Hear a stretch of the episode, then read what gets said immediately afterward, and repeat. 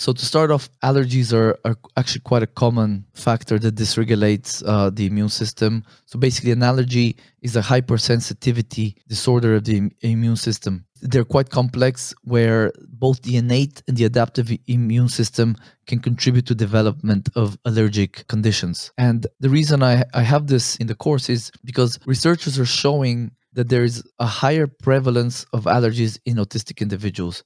These include asthma, hay fever, and eczema.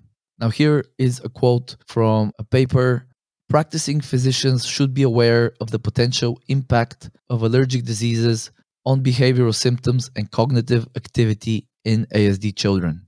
So, allergies, they're not just a physical thing, they can have behavioral effects.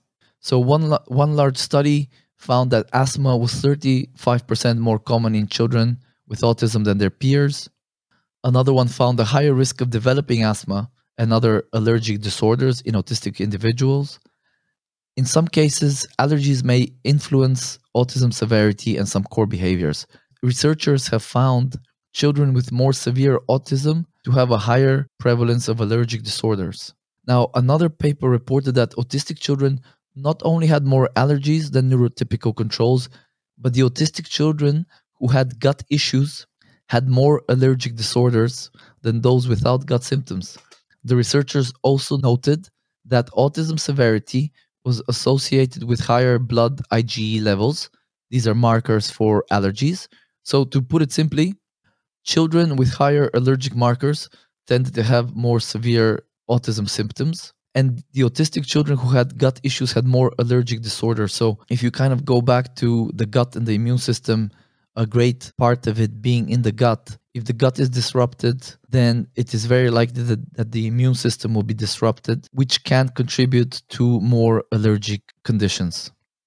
So, uh, this again under, underscores the importance of working on healing the gut and ensuring your child's gut function is as optimal as you can as you can get it to be. Another thing to keep in mind is that because allergies can cause stress, pain, and discomfort, and sleep deprivation, they can also contribute to irritability, hyperactivity, and otherwise aggravate behavioral symptoms. And the unfortunate thing is that allergic disorders go undetected in some cases for a very long time. And it's basically causing kids extra needed and preventable suffering. So later on in the course, I will kind of remind you again that if this is not something that you and your doctor have looked at, it's it's important to kind of screen for allergies as quickly as possible because there's there is certain things that again are in your control there that you can basically ease the discomfort on your child there. And here's another quote from a paper.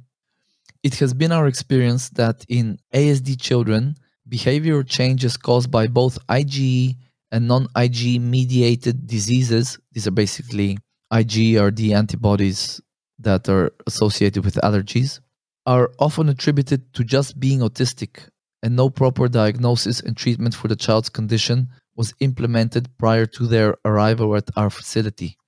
Our observation indicates the need for physicians involved in the care of ASD children to be aware of the importance of diagnosing common allergic as well as non allergic diseases in these children it is also important for the physician to not attribute certain symptoms displayed by ASD children to just being autistic, even if the symptoms are frequently associated with autism.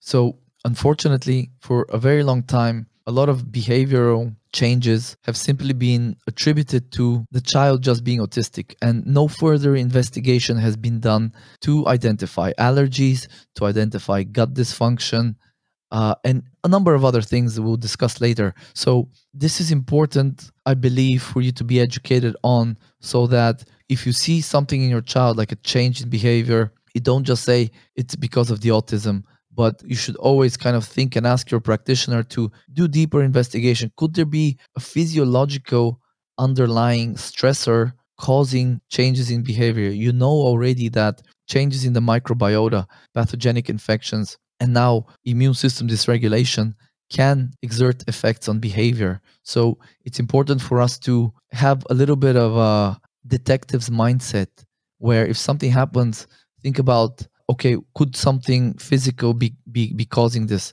And I'm not saying that you have the entirety of that responsibility on you, but you should be able to, after completing this course, to ask better questions and make better requests of your practitioner so that at the very least, deeper investigation is done.